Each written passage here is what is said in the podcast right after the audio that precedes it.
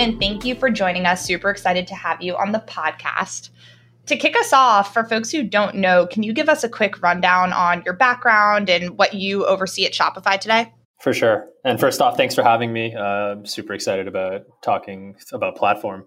So I grew up in the era, I think, where people still wanted to work on Wall Street. So I did like finance and derivatives in school and whatnot. And actually, I started my career in doing like financial forecasting at Kraft Foods of all places. So we do things like forecast consumer demand for how many Oreos they'd eat in the next quarter, like literally. so I lived in Excel and models and, and whatnot. And uh, about four years into that job, I kind of got a bit of an itch, an entrepreneurial itch, which I, have always kind of had in my life. Like I have a lot of side businesses. And with an ex classmate of mine, kind of just started bootstrapping what eventually became our company called Tunezy which was pretty early for its time, but it was an experience uh, platform for YouTube musicians. So this is like way back in 09 before YouTube even had a music category. But it was also the time when like Justin Bieber had started blowing up by doing cover songs through his webcam. And we kind of built on that whole trend. So the whole idea of Tunezy was we would help these YouTube musicians monetize their fan bases by uh, enabling them to suggest and upvote and downvote different fan experiences. So they'd be able to like go on a date with the musician before the show or like go skydiving with them. And amazingly, like these things happened and these YouTube musicians were willing to do them because for them, ad revenue on YouTube was very light or non existent at the time. And really, they couldn't even make as much money touring because since they're homegrown on the internet, these musicians didn't have like density of fans in any particular city. So when they went around and started touring, they really wouldn't get that many fans to show up in a particular place. But what they did have was really engaged fans on the internet, which would be willing to pay hundreds, thousands of dollars for these fan experiences. So it's kind of random that we went into there. I think like a lot of it was just us exploring trends that were happening and then us wanting to build a business. So we bootstrapped for a year and then we were able to raise a couple uh, seed rounds from angels and we quit our jobs like the next day. And then over three years, we built up the team to about nine. And then we were fortunate enough to sell the company actually to SFX Entertainment, which was a public company in, in New York, which actually owned like Coachella and Tomorrowland. So they wanted to buy the product to basically repurpose it for, for DJs. Super cool. Yeah. So that's kind of how actually I started my whole career in tech, which is like I didn't even know what like a single line of HTML looked like before then. But after the experience, I had to like learn how to write some front end code and and through that experience also it just naturally my co-founder did a lot of the marketing sales and fundraising and I worked a lot with the engineering and design team. And uh, so after the startup, I was sort of like, okay, what should I do now? Should I like go back into finance or whatever? And I think I didn't want to. So, you know, through the startup experience, I just had met a bunch of people and I ended up chatting with some friends at a company called FreshBooks in Toronto, which I'm not sure if you know about them, but they're about a Series B growth stage company and they help service based businesses like do their accounting and invoicing. So when I had met with the founder and it kind of described what I had been doing in the startup, basically said, Hey, I think you're a product manager. Why don't you come here and, and kind of do what you're doing, but with one of our teams here? And I didn't know anything about what that even meant. But I said, sure, let's do it. And I think over the next three and a half years at FreshBooks, I, I kind of built my own flavor of product management where all I had known as startups and just doing whatever is necessary. And then the kind of product leadership at FreshBooks was very, was all like 10 years out of Seattle and Microsoft, heavy on program management, heavy on process and frameworks, which I, was very helpful for me to learn about how to break down problems with a product and how to build a really good product strategy around that. And what I kind of learned over three and a half years at FreshBooks was my own flavor, which is somewhere in the middle, which I'm pretty like framework heavy around some particular things, but otherwise, like I believe that product managers need to act as entrepreneurs inside of a company and that they need to think about inspiring and leading a team just as much as they do about you know the right answer. Three and a half years at freshbooks I, I ended up as a product director there. And then through the startup ecosystem again i kind of got lured into Shopify by a friend of mine, uh, Satish Kanwar, who's a VP of product at Shopify now. And it's kind of full circle. So his agency got acquired by Shopify. And his agency, Jet Cooper, was the one that built the prototype for the startup that I had founded. He kind of talked to me just as Shopify was about to IPO, just under five years ago now. And I would just fell in love with the product, fell in love with the people there and their ambition. And that's kind of where I've been for the last about five years. Super cool. I love the story from Oreos to uh, to tech to the small world of being pulled into Shopify. That's awesome. Just really quick, like what I do now is I I did a lot of product management roles here. But today I'm a VP of product and I'm also the GM of the platform team. So the platform team at Shopify runs two major businesses. One is our developer platform, which we're pretty broadly known for, and the other side, which is our agency platform, which is we have a huge network of commerce agencies around the world who bring on new businesses online onto Shopify and then help provide services to those businesses over time. So we kind of run a, a network side as well there. That's awesome. And what was the state of the platform when you joined a number of years ago? So it was probably not as like strategically invested in as it is now. So today the team's about 200 people working on it on my team and when I joined it was maybe like 8 or 9 people. and wow. and and there was no R&D on it actually. Kind of shockingly. So it's interesting the story of Shopify's platform. We really started by just opening up an API for a business on Shopify to get access to their own data. So you just have a private key and you can say like, okay, pull all my orders or my product data. And then a business could then kind of match that up with whatever middleware backend systems that they have. So that was, that was the whole actually inception of our platform. And what happened over time was as Shopify grew and lots of businesses were on it, there became this ecosystem of developers who kept working with Shopify merchants and kept building the same thing for each of them. And that's sort of how we kind of fell backwards into the fact that, oh, wait, like we can actually build or enable developers to build one to many apps, build one type of app that will serve many, many merchants on Shopify. And that's kind of how the inception of the platform really started taking off. So, so when I joined, it was mostly a, a business team, like developer relations and operations, like doing app approvals and whatnot that were there, but we actually didn't invest in it particularly like an actual like r&d product. That's wild just because it's so core to how at least i think about shopify today. And you know we constantly see folks building new applications that are delivering huge value on top of the platform that you guys offer. So surprised to hear you know when you walked in it wasn't a core strategic initiative but but glad you were able to uh, prioritize it. For sure. And the like the growth had just been crazy. The we launched our app store in 2009 and there was nine apps. And wow. it's 2019 now and we have like 3700 apps. And those are just the ones that are listed on the app store. There's a whole other ecosystem of apps that are kind of custom and bespoke that are built you know for handfuls of, of, merchants on our platform. For sure. And so obviously you guys have made a pretty big investment in this team, in R&D, and go to market on the platform side, everything you're sort of overseeing. I guess how did you think about, you know, some of the strategic benefits of building a platform and investing in it heavily and then also some of the risks associated with it? For sure. The biggest strategic benefit was just our realization that and I think a lot of tech companies get this quickly is that like you can never build it all, right? Like there is just a never-ending backlog that's growing exponentially and the larger you get, the more diverse the needs of your customer base becomes. So we saw this happening, you know, pretty exponentially as Shopify has grown exponentially. But then doubly so at the same time, we started expanding into brick and mortar retail. We started expanding internationally. So really like if you think of like a graph or a chart of all the problems that we have to solve, it's growing exponentially, right? So what is our leverage here? We know that even with 6,000 people today, we can't build it all. Like the platform strategy is really this idea that by building what only you can, which is extending sort of this data model of commerce and opening up ways for app developers to solve problems that you don't even know about, that's actually the only way you can meet the needs of businesses around the world in any time period.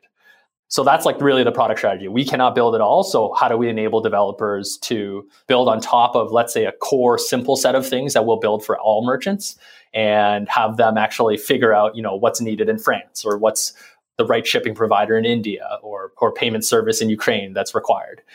And so we have a product philosophy internally, which is like we're only going to build the things that most merchants need most of the time. And everything else, we're going to rely on platform. That makes sense. And I guess what did you identify during that time, at least when you were first launching, as some of the risks, things that might have held you back from building a platform, just as folks think through, you know, building platforms on top of their own products? Yeah, I'd say there's two major risks. One is just to your own velocity if you're going to build something with a platform mindset, it's probably going to double, triple at least the time it takes to get something to market. Because like usually when you just build a feature, you just have to figure out mostly the problem is like what is the customer going to interact with and what is sort of the data model that they need to use. But when you think about a platform, you actually have to probably build it at one level lower in terms of abstraction.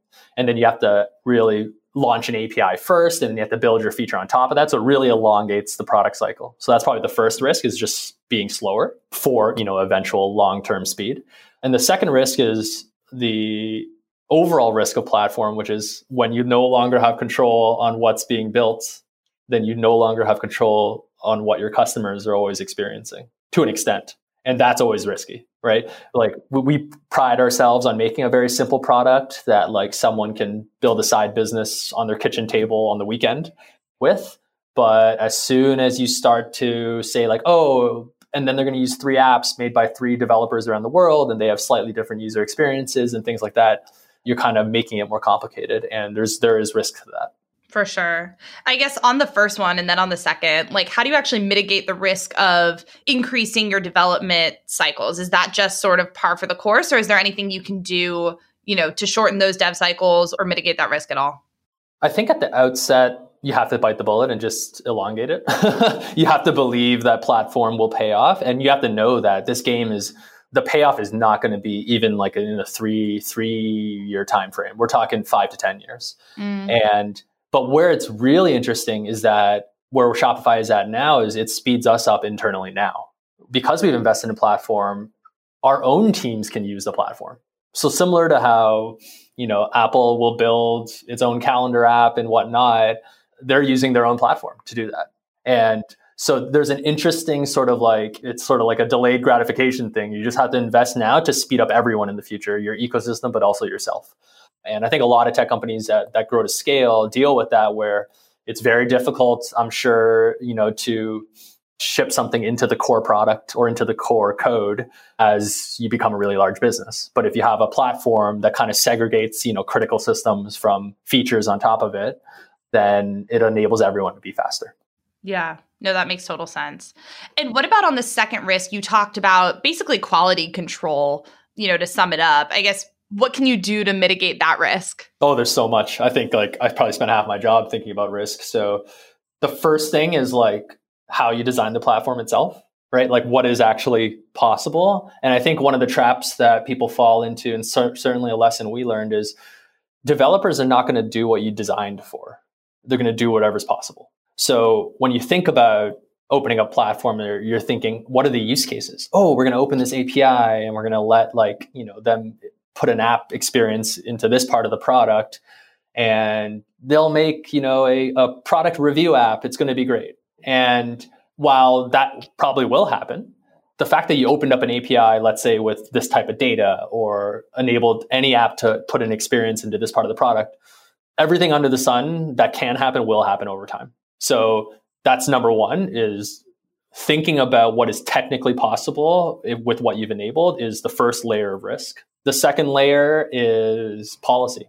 And it's to policy I always think about as what is the company's expression of what it values and therefore what it wants to allow on the platform. So when developers invariably sign sign up for your terms of service or whatever it may be, like how to not obfuscate that and just make it really clear like hey, we designed this platform to do this, right? We want you to build things that help merchants all over the world succeed. And as long as you're doing that, you're good. And we actually write this in Shopify's API terms at like the top as sort of like before they get into the 20 pages of legalese. We just say at the beginning, like, here's why we designed it. We want you to help merchants succeed. And if you help merchants succeed, then you'll succeed.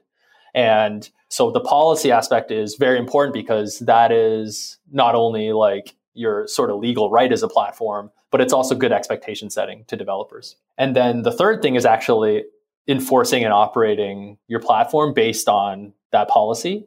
So we have a whole set of operational teams that do app reviews for all the apps that get built, that handle any sort of incidents that happen, that deal with customer complaints about like an app not functioning, all these types of things. So there's a very heavy operational component to this, which is not dissimilar to running any sort of two sided marketplace that you need to scale as well. And so, how much do you think about? Because you you talked a little bit about at the beginning about how you actually build the API itself, right? And and thinking about the different ways someone might use it um, if you expose certain types of data or whatever it might be. But then on the other side, like you said, there's a bunch of operational hoops that people jump through to make sure that ultimately the right types of things are being built or it's being used for the purposes that it was intended for. So, how much do you lean on the technology side versus the sort of human side to make sure that quality control stays high? Or is it really a hybrid of the two? I think it's a hybrid of the two with a preference to making machines do as much as possible. I think like machines are the only thing that are ever going to scale. So we try to do as much as we can on like automating certain security things around app approvals, on monitoring activity that happens across the API, because really two things we don't want to hire thousands and thousands of people to be whack-a-moling all the time. And the second is just like it's actually impractical for humans to even do that at scale. But at the same time human judgment plays a big role into making that machine and to training it over time. But then also even like there are certain types of decisions that are just too nuanced for a machine to make right? Just things around like oh like this app is doing x and is that right or wrong? And it's weird because it's not always as black and white as we'd hope. Like there are cases where like, oh, they're doing something that we don't really love, you know, the way that the experience is, or it's a really like janky experience. But then the other side is, is it still helping the business? It's is it still helping the merchant? And if so, you know, who are we to say that that shouldn't exist on our platform just because our own biases and tastes think thinks that it's bad. So like these sorts of nuanced things are where I think humans will always play a role. And then the other side is it is not static, right? What we care about, what the values of the company are, what we allow and disallow are a moving and evolving target over time as the company changes, as the world changes, as consumer expectations on data privacy change and policies from governments that we work with change. Like you always need humans in the loop on things like this. For sure. And in terms of policies that change over time, you know, one thing that I know a lot of folks think about when they're starting to build platforms is, you know, what they build versus what they leave to others to build. As you mentioned, you can't build everything. You're sort of focused on the core set of capabilities and then leave it to thousands of app developers to handle the rest. How do you guys think about competing with applications built on your platform? Does that create a conflict of interest? Does it dissuade people from building on your platform or do you do you sort of try to steer away from from the areas where folks are focused? Totally. Yeah, this is a very complex question, something we think about a lot and take a lot of care in. And the reason is it's very important, you know, that our developer ecosystem trusts Shopify enough to build a business on it, right? And we take that really seriously. At the same time, we have to think about continuing to grow Shopify because, you know, if we just rest on our laurels, that's actually not good for anyone in the long term. So, sort of our, our view on competition with our own ecosystem and things that we build is sort of the following. Like, our overarching principle is that we believe in free markets and we believe in merchants having choice and as much choice as possible about the features they can use. So, even if we do end up building something that quote unquote competes with our ecosystem, we'll never actually do that in parallel with like shutting down a category of apps or changing the algorithm to preference our own stuff. We want to just add to the choice that merchants have and leave it at that. So that's probably the first thing, and that's very important to us. The second thing is sort of like why we decide to ever build something, because if our ecosystem's already built it, why would we do that? And it goes back to that original product principle and really platform principle of we're only going to build the things that most merchants need most of the time. And the problem with that statement is that people interpret it as static, but it's not. So, a very recent and simple example is something like email. Mm-hmm. So, you know, we just launched our own email product about a month ago after 15 years without an email product and an inv- incredibly vibrant ecosystem that has and still is building lots of great email features. And the reason is that the world changed. Like the growth of and importance of being able to go direct to consumer was super important to merchants. And really, with Google and Facebook growing so much over that course of the last decade to the point where you have to pay the tax to them or else you can't grow an audience. There are only two channels really that are left for a business owner to own like the the brand and own their own channel which is like their own online store and their domain and then email. Like that email customer list is really and their own customer list is really one of the only pieces of long-term value that these businesses can build. Because otherwise you're just renting a customer from a marketplace or renting a customer from Facebook as it were. So that's how the world changed over that period and that's why we really needed to invest in having and this is the key also a simple version of email for all merchants on shopify to be able to use because it's too important of a marketing channel for them for us not to have provided that out of the box now what's interesting is that we launched that and it's only been a month but i can almost guarantee that all the existing email apps on our platform will have grown a year from now as well even though we launched one and there's two reasons for that one is that we launched a very simple, basic version of email that's made for businesses that are really on the lower end who aren't really going to be paying for an email service anyway, right? So we're just kind of competing in the free space. And then the other side is like, we're going to keep that simple actually. We're going to really keep it simple because all these apps are already doing such a great job on more advanced features and like retargeting and things like that.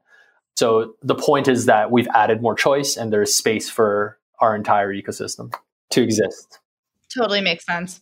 It's competition in a sense, but it's going after a different segment of the market, and it's sort of the, the rising tide lifts all boats kind of argument as well. It's it's an interesting example you brought up because we're you know as you know based in Boston, so with Klaviyo and Privy in our backyards, that's a close to home one for sure. Exactly. Yeah, and, and we try to do right by our partners here, right? Because we know like without any other context, that's going to be perceived as a outright threat. So you know we take the time. We like with Klaviyo and all those folks we got on the phone with them and told them that this was happening, right? And we explained the the why behind it. And, and I think the long term thing that's so nuanced but is so critical is that by doing this, a lot of the merchants that otherwise wouldn't have adopted email because it wasn't already natively integrated into Shopify will actually have failed as businesses. So in the long term, we're actually increasing the pie for everybody. And that's the most nuanced story to tell but it is also like we have high conviction that that is the reality of, of, what we're doing when we build something into the core. And so, I guess pivoting a little bit on the topic, you know, you mentioned you have, I think it was 3,400 apps built in the App Store. Is that right? Yeah, 3,400 apps. Yeah and up from nine when you started? Yeah. so obviously, uh, you've been able to attract a number of folks to build on top of the platform. I mean, how how do you actually both increase awareness of the platform amongst developers, and then ultimately, you know, get companies to build on top of it? For sure. I'd say like I'd even start with before even awareness, which is critical. Like there just has to be value there. So I think you know no one smells bullshit more than developers, and if your platform either doesn't do one of two things it either doesn't have a really large customer base to sell into or it doesn't have any actual like compute value in using it. So like compute value i'd say is an example of like a developer focused platform like twilio or stripe where by using the api itself you are getting value as a developer right? You're charging a card or you're sending an sms Shopify is not really like that. Like our API is really enabling people to get the data that they need to help the business that's installed that app. If it's not going to be developer direct developer compute value, it has to be a value in enabling a developer to build a business, and therefore you need to have enough customers for them to sell into, right? So those things have to be true. I'd say to anyone thinking about platform is like if you don't even have critical mass yet of like a certain type of customer that's very that's highly attractive to people trying to build businesses and developers, then you should probably do that first. like build your own product and get a lot of customers before you think about platform. But let's assume that's true. I think what you have to do is if there's any attention that's more scarce, it's getting the attention of developers, let alone getting them willing to build something for on top of you, right? These are the most sought after folks in general in the world in terms of their time and their skills. So you have to start grassroots. You got to go like to meetups. You got to do a lot of developer evangelism. If you're doing some really interesting technical stuff, then you should be thinking about content marketing. You should be thinking about how to get that out there because developers will either, in my experience anyway, they'll either like make a decision to build on something for like one or two reasons. One is to make a big business, and the other one is just you know developers are always constantly trying to build up their skill set and try new technologies. So if you have a platform that has an interesting or emerging technology on it, there are people that'll often just build on it just to try it out. And then it's almost like a happy second that, oh, they can also make a little bit of money by building a useful thing at the same time. So, you know, that's kind of how we thought about it very early. It's really grassroots and not dissimilar to just building, you know, a product direct to any customer from zero to one. You just gotta you gotta get out there, you gotta target customers or developers that are really focused in your space or whatnot and find people that have those problems and, and just really convince them and, and do whatever you can at the beginning to make it like an obvious choice. So like for sure in our early days, convincing the first like dozen developers to build on us, you know, there's definitely promises of like, okay, we'll help market your apps to our customers. We'll work out some like really good co-marketing and potentially even revenue share with you and things like that. Like you got to make it really compelling to solve a cold start problem. But then after that, it starts to just like any flywheel, just slowly, slowly start to accelerate. And and then you don't have to deal with that. But yeah, it's really it is a grind at the beginning. For sure. And I guess you talked a little bit about, you know, there's the compute value side, so the Twilios of the world, but outside of that, sort of needing the compelling customer base to get people to build, you know, on top of your platform. And then earlier, you spent some time talking about some of the investments, both in terms of R&D as well as operations that you need to ensure, you know, you're building something that's usable and then you're actually maintaining quality on your platform. So put all that together, some of what I'm hearing is, you know, this is maybe better suited for companies that have a little bit more resources, perhaps are further along. Is that an accurate statement in terms of your view on when it makes sense to actually build a platform? Or do you think this is something folks can do out of the gates as their sort of market entry strategy? Great question. I think like if you are a company that is building like a developer platform with compute value, then you don't need to think about that because that is your product, right? So you can just build that and, and go try to sell it to developers. But if you're thinking about more of like the Shopify type platform or a platform where the value that the developer is really selling to the customers that you're you're gaining through the product, I do think there is an element of like timing that is important. Don't do that first because you don't have any value to offer developers, to be frank, right? So it has to come at the right time for your business where you've already amassed a, like a decent amount of customers that is attractive to a set of developers. The nuance, though, I would say is understand that platforms are going to be important for like your growth stage and your at scale stage. So when you build the original product, you should be thinking API first a lot like I think from an engineering standpoint, you want to build into the architecture the capability and the optionality to go towards being an open platform or not even necessarily open to being a platform faster than if you just build straight features and you have to kind of do a lot of refactoring and create that reality after because it is harder to unwind and kind of refactor everything and make yourself a safe to use and extensible platform. So that's the only nuance I'd say because like depending on your ambitions like if you think of all tech companies over a 100 billion dollars they are all platforms. There's a reason why it is like the killer business model in software and the reason why it's necessary to get to certain levels of scale. So if you have those ambitions i think that it's an engineering culture thing to really build in sort of this api and extensibility into how all the things are built even if you're the only one that's building on it for now Yep. Yep. That makes total sense.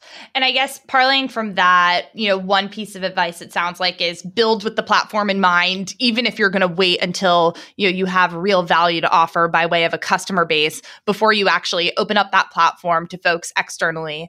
Anything else aside from that for folks launching platforms that you would say they should be paying attention to or thinking about while they're building their businesses? Yeah, I'd say know that it's a high conviction type of sh- product strategy. So, like, you're not going to get a lot of signal back for years that it was a right decision, and it's going to suck up a lot of resources, right? So, just know that and kind of align with the exec team and the board on things like that early on, saying, like, we believe this is important in the long run, and this is going to be a multi year investment with very little signal coming back that it's working for a while, right? That's a really important thing because the worst thing that's going to happen is you're going to invest year, two years, and you're going to get like three apps built in that time because you're still building the underlying platform at the same time, and people are going to be questioning the validity validity of it. So you're playing a long game. That's like the probably the most important thing I'd say to everyone. And then the second is remember that platform is about fostering creativity. So don't try to be too smart like about what it is that you predict is going to get built. Really like think about how instead to work on the inside out. So how do you make something that is safe to open up in terms of data, in terms of, you know, how user experiences inject into your product and stuff like that. And then sort of see what happens. right? I think like that's actually a little scary for people because it's even harder then to justify we're going to build this thing and then these these other these types of apps that'll do this these things for our customers will emerge don't try to be too smart about it because the beauty of platform is the things that are unknown that get built on it. That's the real optionality. And we have had our own amazing history of great apps that have become major parts of what made Shopify grow and be successful, but are things that we never planned for. So I, can give an example like for better or worse, I know drop shipping has like a weird kind of rep, but the way I think about drop shipping is it's just a really smart business model for a merchant, which is if I don't have to spend millions of dollars on inventory, then I shouldn't.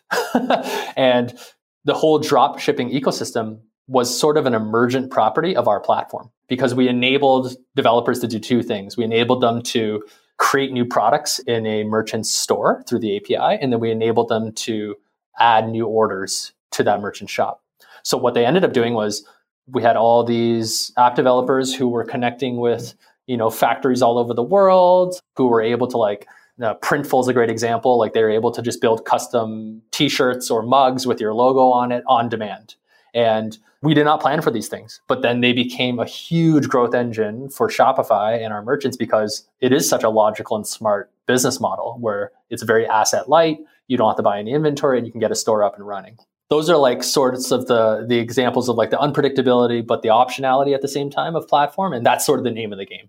So that's like a very difficult thing for someone to drive through the organization if there's not like understanding of that long-term nuance from the exec team and, and the board. So that that's probably the biggest thing i'd say to anyone that's thinking about investing in it. For sure. You have to be able to let go to see the fruits of it Exactly. All right. So maybe to close us out here, one topic that's pretty hot, at least in my world, is this idea of whether or not you can build a big business on top of someone else's platform. So I think, you know, Veeva Systems has been a great success story built on top of the Salesforce platform. You know, there's sort of differing points of view here. Some say, you know there are platforms that get large enough like that where there really is sort of an adjacent business opportunity for someone to build on top of that platform and have you know a huge successful outcome.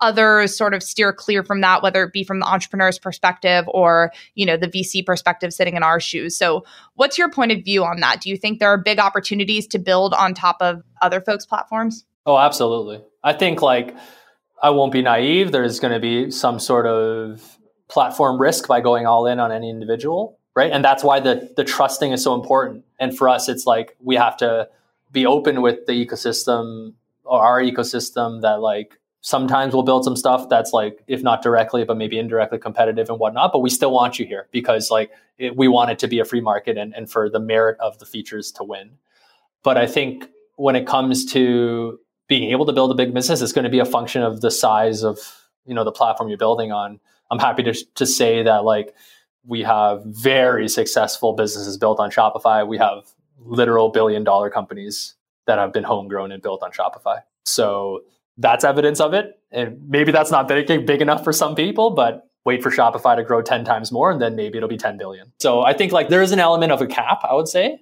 You're probably not going to build a business bigger than the platform that you're on.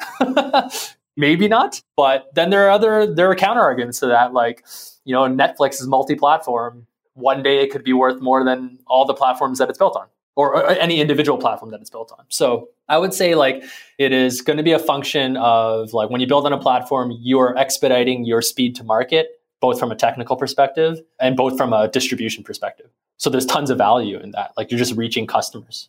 And I think that that's a distribution is the biggest challenge for any business today.